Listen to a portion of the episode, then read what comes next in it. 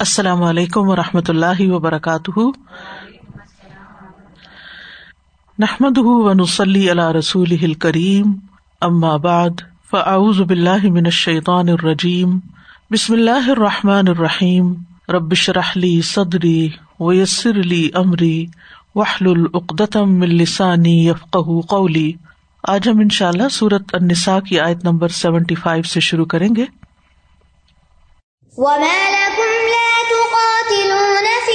سبيل الله والمستضعفين من الرجال والنساء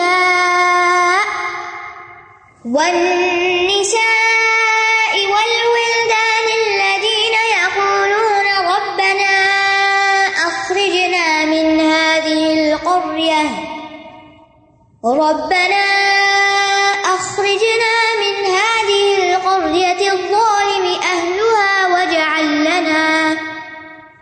واجعل من لدنك وليا واجعل من لدنك نصيرا اور کیا ہو گیا ہے تمہیں کہ تم اللہ کے راستے میں نہیں لڑتے؟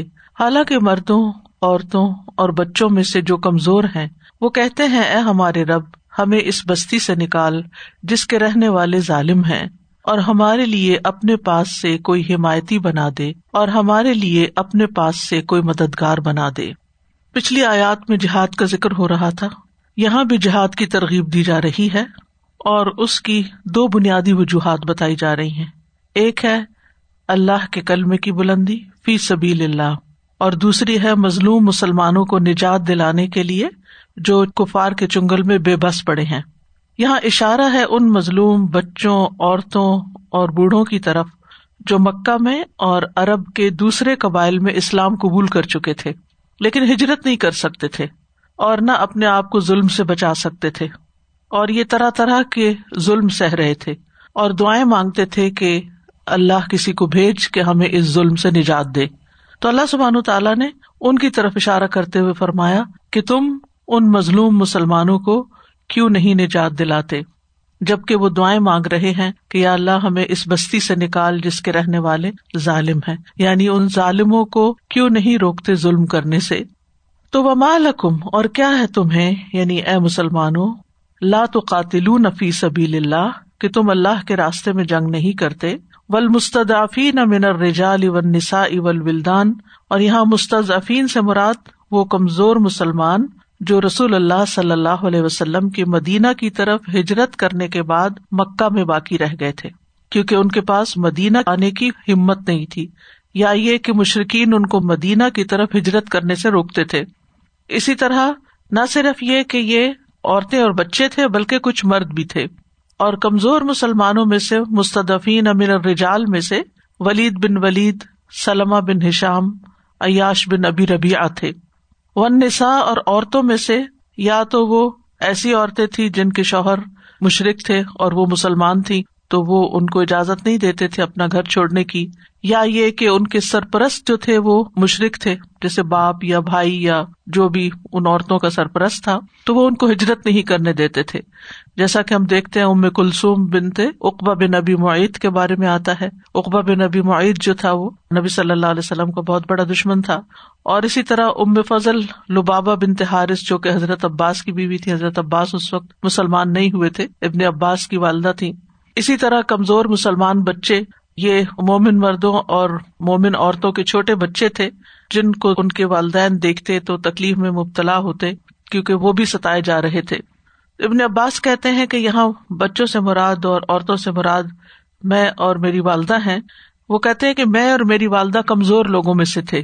میں بچوں میں سے کمزور تھا اور میری والدہ عورتوں میں سے کمزور تھی تو ہم ہجرت نہیں کر سکتے تھے اور مکہ کے رہنے والے ان کو ستاتے تھے۔ تو مسلمانوں سے کہا گیا کہ تم ایسے ستائے جانے والے مظلوموں کی مدد کیوں نہیں کرتے؟ نبی صلی اللہ علیہ وسلم ان کمزور مسلمانوں کے لیے دعائیں کرتے تھے۔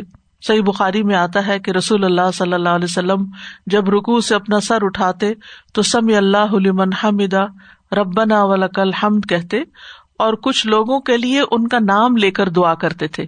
تو اس سے یہ بھی پتا چلتا ہے کہ نام لے کر بھی دعا کرنی چاہیے۔ آپ فرماتے، اے اللہ، ولید بن ولید سلم بن ہشام، عیاش بن نبی ربیہ اور نہ تمام مسلمانوں کو کفار کے ظلم سے نجات دے۔ اے اللہ، قبیلہ مزر پر اپنی گرفت سخت کر دے اور انہیں ایسی قحط سالی میں مبتلا کر دے جیسا کہ یوسف علیہ السلام کے عہد میں قحط پڑا تھا۔ اس وقت اہل مشرق سے قبیلہ مزر کے لوگ آپ کے دشمن تھے۔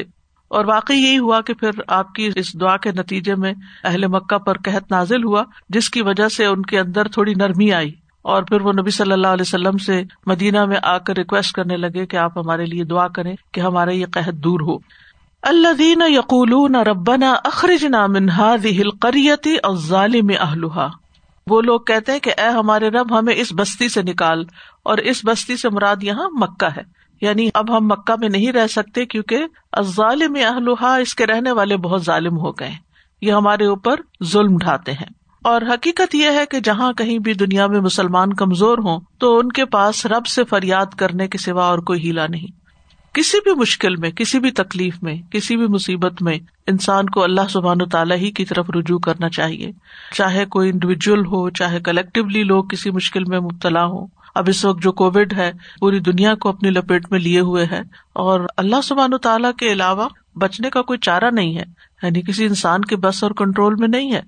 وہی چاہے گا تو ایسے اسباب پیدا کر دے گا کہ جس سے لوگ اس مصیبت سے نکل آئے اور اگر ہونا چاہے تو کسی کا زور نہیں، کوئی کچھ کر نہیں سکتا۔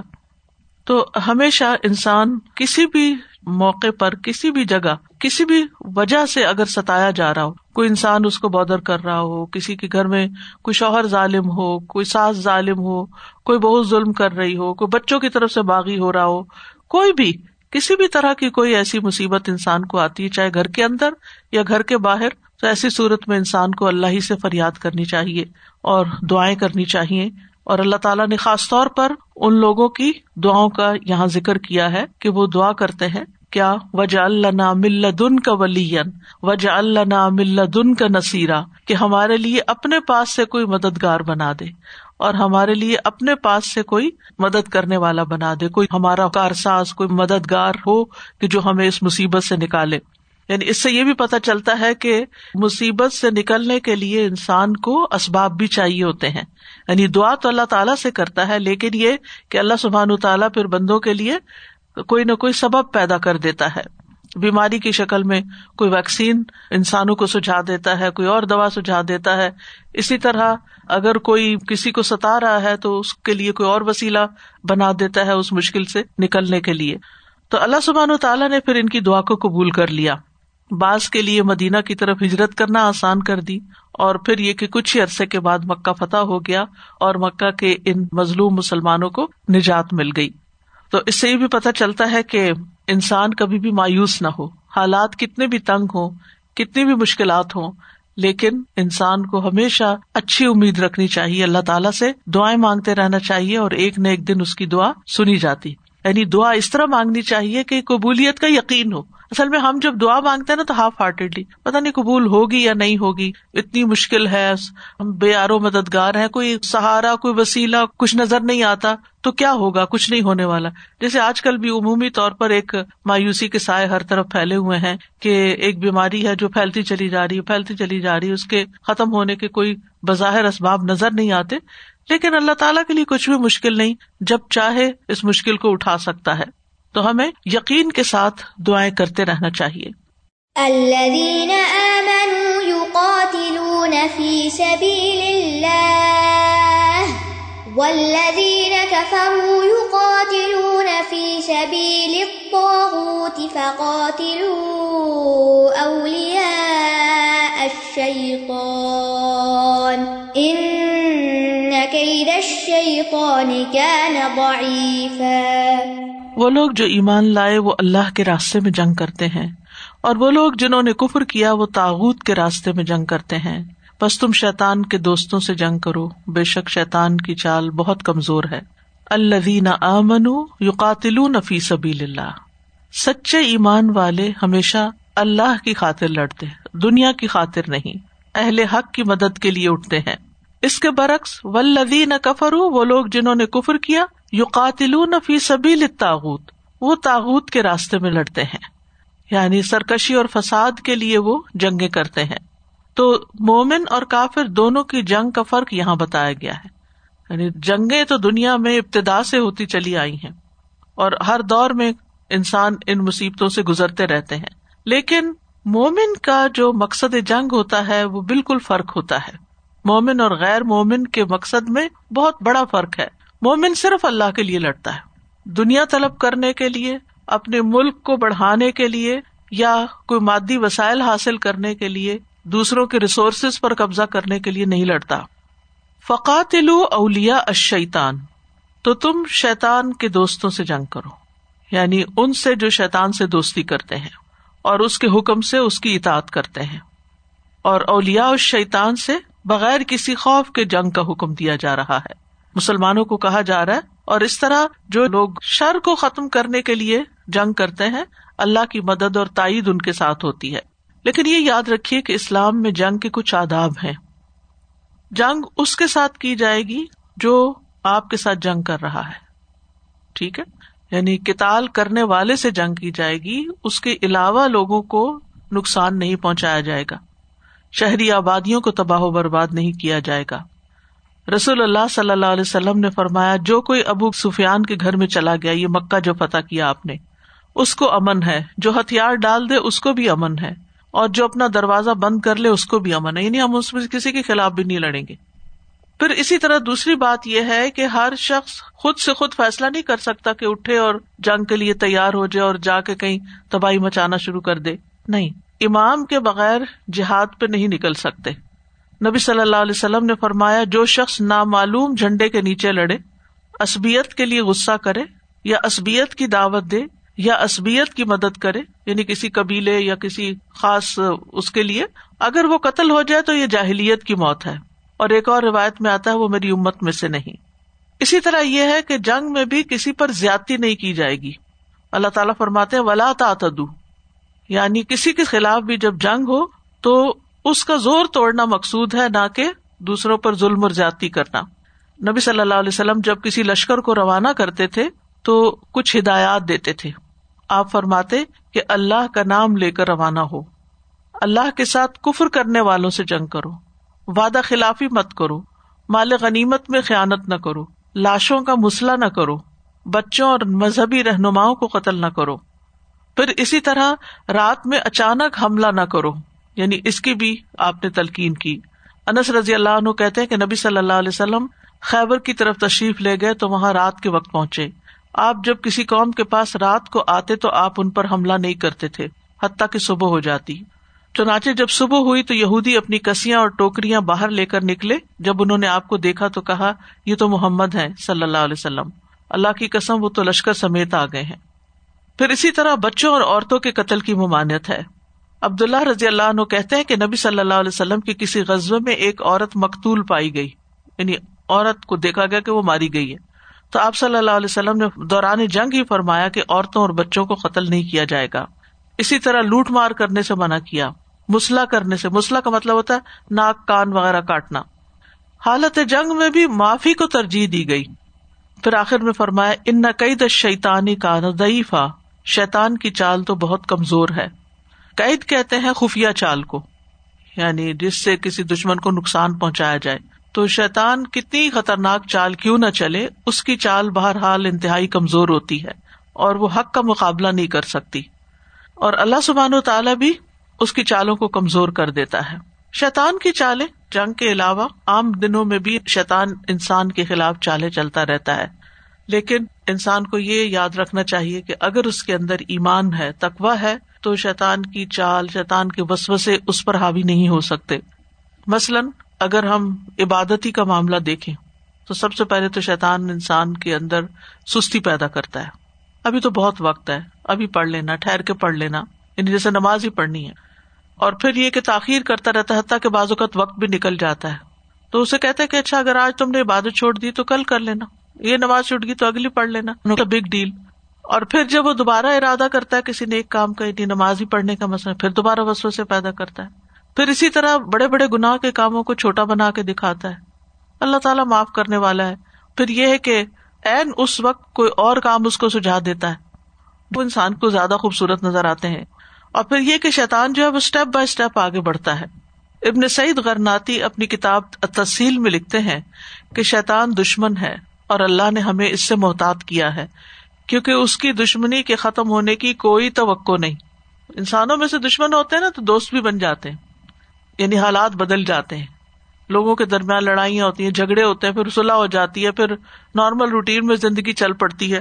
بعض اوقات لوگ طلاق دینے کے بعد بھی اگر نکاح کی گنجائش ہو تو دوبارہ نکاح کر لیتے ہیں۔ مار پیٹ کے گھر سے نکال دیتے ہیں، پھر دوبارہ لے آتے ہیں۔ تو ایسی بہت سی چیزیں ہوتی رہتی ہیں۔ لیکن شیتان جو ہے وہ کبھی بھی انسان کا دوست نہیں ہو سکتا۔ اس کی دشمنی کبھی بھی دوستی میں نہیں بدل سکتی۔ اور وہ آہستہ آہستہ انسان کی طرف آتا ہے۔ ایک تو یہ کہ وہ انسان کے جسم میں خون کی طرح چلتا ہے۔ تو وہ مسلسل ایک ساتھ لگا ہوا ہی ہے۔ سب سے پہلے تو انسان کو کفر کا حکم دیتا ہے۔ اس کے ایمان میں شکو کو شبہات ڈالتا ہے۔ اگر اس میں کامیاب نہ ہو تو پھر وہ کبیرا گناہوں کی طرف لاتا ہے۔ کبیرا میں کامیاب نہ ہو تو سگیرا میں لاتا ہے۔ پھر بدعت میں انسان کو مبتلا کرتا ہے۔ اور پھر یہ ہے کہ اگر انسان اس کی چالوں سے بچ بھی جائے، تو انسان جب نیک کام کر لیتا ہے تو اس کے کرنے میں ریاکاری ڈال دیتا ہے۔ اس کو کہتے دیکھو کتنا اچھا تم نے کام کیا، یہ تو سب کو پتا چلنا چاہیے۔ تمہاری نیت تو اچھی ہے۔ اور پھر انسان اگر اس سے بھی بچ جاتا ہے، تو پھر اس کو خود پسندی میں مبتلا کر دیتا ہے۔ کہتا تم تو بہت ہی اچھے ہو۔ تم نے تو اتنی اچھی نیکی کی ہے جو کسی نے بھی نہیں کی۔ اور تم جیسا کون ہے؟ اور اسی قسم کی اور بہت سی چالیں۔ تو اس کا مقصد کیا ہوتا ہے کہ انسان کو اللہ تعالیٰ کی اطاعت سے روک دے۔ اور اس نے کہا بھی تھا سورت اللہ راہ میں آتا ہے کالا فبیما اغوئی تنیل اقدن لہم سرات مستقیم ثم لاتی انہم من بین ایدیہم و من خلفہم و ان ایمانہم و ان شمائلہم ولا تجد اکثرہم شاکرین۔ ابلیس نے کہا، تو نے مجھے گمراہی میں مبتلا کیا، تو اب میں تیری سیدھی راہ پہ گھات لگا کر بیٹھوں گا۔ پھر انسانوں کو آگے سے، پیچھے سے، دائیں سے، بائیں سے، غرض ہر طرف سے گھیروں گا اور تو ان میں سے اکثر کو شکر گزار نہ پائے گا۔ یعنی انسان کے اندر شکر گزاری نہیں رہنے دوں گا۔ پھر اسی طرح یہ ہے کہ انسان جب نیکی کے کام کے لیے نکلتا ہے یا نیکی کا کوئی کام کرنا چاہتا ہے تو راستے پہ بیٹھ جاتا ہے اور اس کو ڈائیورٹ کرنے کی کوشش کرتا ہے۔ عبادت میں خلر ڈلواتا ہے۔ جب ہم نماز شروع کر لیتے ہیں تو ہم سب ایکسپیرئنس کرتے ہیں کہ کوشش کے باوجود بھی ہم شیتان کے بسوسوں سے نہیں بچ پاتے اور اس وقت ہمارا دھیان کہیں نہ کہیں بھٹک ہی جاتا ہے۔ بہت کوشش کر کے ہم واپس لاتے اور اسی لمحے دوبارہ پھر بھٹک جاتے پھر واپس پلٹتے پھر بھٹک جاتے اور شروع سے آخر تک یہی سلسلہ چلتا رہتا ہے۔ حدیث میں آتا ہے کہ نمازی کے دل میں وہ وسو سے ڈالتا ہے، کہتا ہے، فلاں بات یاد کرو، فلاں بات یاد کرو۔ شیتان اسے ان باتوں کی یاد دہانی کراتا ہے جس کا اسے خیال بھی نہ ہو۔ اور اس طرح اس کو یہ بھی یاد نہیں رہتا کہ اسے کتنی رکتیں پڑی رکتیں تک بلوا دیتا ہے۔ اور ہم میں سے ہر ایک اس کا تجربہ کرتا ہے۔ پھر یہ کہ کراط میں خلط ڈلواتا ہے۔ اچھی بلی صورت پکی یاد ہوتی ہے۔ لیکن ایک دم بھول جاتا ہے آپ نے دیکھو گا ماہر قاری حضرات جو ہیں، کعبہ کے امام جو ہیں، جن کے بہت سخت ٹیسٹ ہوتے ہیں اور اس کے بعد ان کو سلیکٹ کیا جاتا ہے اور پانی کی طرح روا پڑتے ہیں، لیکن کئی دفعہ وہ بھی ایسے اٹکتے ہیں کہ آگے نہیں چل پاتے۔ رسول اللہ صلی اللہ علیہ وسلم نے فرمایا، وہ شیتان ہے جسے خنزب کہا جاتا ہے یعنی جو نماز میں کرتا ہے۔ جب تم ایسی بات محسوس کرو تو اس سے اللہ کی پناہ مانگ لیا کرو اور بائیں جانب تین مرتبہ تھتکار دیا کرو۔ تو صحابی جن کو آپ نے فرمایا تو وہ کہتے ہیں جب میں نے ایسا کیا تو اللہ نے اسے مجھ سے دور کر دیا۔ اسی طرح اللہ کا ذکر بھلوا دیتا ہے۔ یعنی آپ نے کوئی اپنے لیے مخصوص چیز رکھی ہوئی ہے تو وہ آپ کے ذہن سے بالکل ہی نکل جائے صبح شام کے ازکار ہیں، حفاظت کی دعائیں ہیں۔ تو بعض اوقات ایسا کاموں میں الجھاتا ہے ابھی پڑھتا ہوں اور اس کے بعد ذہن سے ہی نکل جاتا ہے۔ اسی طرح انسانوں کے باہمی تعلقات میں فتنا ڈالتا ہے، بدگمانیاں پیدا کرتا ہے اور پھر ایک دوسرے سے لڑائی ڈلوا دیتا ہے۔ اور تقریباً ہر رشتے میں پھوٹ ڈلواتا ہے۔ چاہے ماں اور بچے کا رشتہ ہو، چاہے بہن بھائی کا رشتہ ہو، جب اولاد کے ساتھ ہو، شوہر، بیوی کا ہو ایکسٹینڈیڈ فیملی ہو، دوست ہو، احباب ہو، انتہائی ہمارے پیارے لوگ ہوں یعنی ہر ایک کے بارے میں کچھ نہ کچھ ایسی بات کرتا ہے کہ جس سے انسان کے اندر کوئی بدگمانی آ جائے اور پھر دوسرے کے ساتھ انسان بدسلوکی کرتا ہے۔ اور خاص طور پر اس کا شکار میاں بیوی ہوتے ہیں، جن میں وہ نفرت ڈلواتا ہے۔ اور یاد رکھیے جو محبت ہوتی ہے وہ اللہ کی طرف سے ہوتی ہے اور بخش شیتان کی طرف سے ہوتا ہے۔ جب آپ کے دل میں کسی کے خلاف بخش پیدا ہونا شروع ہو جائے تو آپ سمجھے یہ شیتان کا حملہ ہے اور اس کو پھر دور کریں اور اپنے اندر پازیٹیوٹی لائیں اور اس انسان کی اچھائیوں کو یاد کریں تاکہ پیارے تعلقات جو ہیں وہ آپس کے وہ خراب نہ ہو اور اسی طرح جتنی بھی نیگیٹیوٹی ہے، انسانوں کے اندر منفی خیالات ہیں، یہ بھی شیطان کی پیداوار ہوتے ہیں۔ لیکن انسان یاد رکھے کہ شیطان کمزور ہے اور شیطان کو کمزور سمجھنا چاہیے، کیونکہ شیطان کی چال صرف خیال ڈالنے تک ہے۔ کمزور کیوں ہے؟ وہ پریکٹیکلی کچھ کر نہیں سکتا ہمیں پکڑ کے گرا نہیں سکتا، ہماری زبان سے کچھ بلوا نہیں سکتا، لیکن وہ صرف خیال ڈالتا ہے۔ اسی لیے جب وسوسا آئے تو یہ دعا پڑھنی چاہیے کہ اللہ اکبر اللہ اکبر اللہ اکبر الحمد للہ ردا قیدہ الوسوسا تو ان شاء اللہ اس سے پھر وسوسے دور ہو جاتے۔ یعنی اگر کسی انسان کے خلاف کوئی وسوسا آ رہا ہے یا نوز باللہ اللہ تعالیٰ کے بارے میں یا رسول صلی اللہ علیہ وسلم کے بارے میں یا کسی بھی طرح کی چیز کے بارے میں، تو فوراً انسان یہ دعا پڑھ لے۔ اور یہ کنستین جو کتاب ہے، اس میں شیطانی وسوسوں سے بچنے کی دعا میں لکھی گئی ہے۔ اور ایک بات یہ بھی یاد رکھے کہ جتنا جتنا آپ کا ایمان مضبوط ہوتا جائے گا، اتنا ہی شیطان کمزور ہوتا جائے گا۔ قرآن مجید میں آتا ہے، ان عبادی لئی سل کا علیہم سلطان اللہ من تبا کا من الغاوین۔ بے شک میرے بندے تیرا ان پہ کوئی غلبہ نہیں، مگر جو گمراہوں میں سے تیرے پیچھے چلے۔ تو پھر شیطان ان کو اپنا اللہ کار بنا لیتا ہے اور ان کے سر پہ سوار ہو جاتا ہے۔ لیکن جہاں تک مضبوط مومن ہے، وہ شیطان پر پہاڑ اور لوہے سے بھی زیادہ بھاری ہے۔ وہ بن منبع کہتے ہیں، شیطان کے لیے سمجھدار مومن کی تدبیر سے زیادہ پہاڑ کو چٹان چٹان کر کے اور پتھر پتھر کر کے ختم کرنا زیادہ آسان ہے۔ یعنی شیطان یعنی پورا پہاڑ توڑ دے، وہ اس کے لیے آسان ہے، لیکن سمجھدار مومن کی جو تدبیر ہے، جو پلاننگ ہوتی ہے، اس کو شیطان نہیں توڑ سکتا۔ کیونکہ جب کوئی شخص مومن عقل اور سمجھدار ہو، تو وہ شیطان کے لیے پہاڑ سے زیادہ بھاری اور لوہے سے زیادہ سخت ہے۔ اسی طرح حدیث میں آتا ہے کہ مومن اپنے شیطان کو تھکا دیتا ہے یعنی اس کی کوئی بات نہیں مانتا، وہ مسلسل کوشش میں لگا رہتا ہے۔ رسول اللہ صلی اللہ علیہ وسلم نے فرمایا، مومن اپنے شیطان کو اس طرح تھکا دیتا ہے جس طرح تم میں سے ایک آدمی سفر میں اپنے اونٹ کو تھکا دیتا ہے۔ اسی طرح بعض نیک لوگوں سے شیطان جو ہے، وہ بھاگ جاتا ہے، جیسے عمر رضی اللہ عنہ۔ یعنی اگر ان جیسا ایمان ہو، تو شیطان پیچھا چھوڑ دیتا ہے۔ اسی طرح جہاں اللہ کا نام لے لیا جائے، اللہ کا ذکر کیا جائے، وہاں سے بھی شیطان بھاگتا ہے۔ تو کثرت سے ازکار کرنا جو ہے، یہ شیطان سے حفاظت کا ذریعہ ہے۔ شیطان کا مقابلہ اسی سے ہو سکتا ہے۔ حضرت یاہی علیہ السلام نے بیت المقدس میں بنی اسرائیل کو جمع کر کے جو نصیحت کی تھی اس میں، ایک یہ بھی تھی کہ بندہ جب تک اللہ کے ذکر میں مصروف رہتا ہے، شیطان کے حملوں سے محفوظ رہتا ہے اور ایک مضبوط قلعے میں ہوتا ہے۔ ابن قیم کہتے ہیں، ذکر کرنے والا ذکر کے قلعے میں ہوتا ہے۔ جب وہ غافل ہوتا ہے تو قلعے کو کھول دیتا ہے بس دشمن اس میں داخل ہو جاتا ہے۔ پھر یا تو وہ دل میں ہی ٹھہر جاتا ہے یا پھر دل سے اس کا نکالنا مشکل ہو جاتا ہے۔ یعنی ایک دفعہ دشمن اندر آ جائے تو پھر اس کو باہر نکالنا مشکل ہو جاتا ہے۔ تو خلاصہ اس بات کا یہ ہے کہ انسان شیطان کی چالوں سے گھبرائے نہیں، ان کا مقابلہ کرے اور اللہ کی مدد سے شیطان پھر اس پر غالب نہیں آ سکتا۔ لیکن جو غافل ہیں، ایمان کے کمزور ہیں، وہاں پر استحوذ علیہ الشیطان و انسا ذکر اللہ۔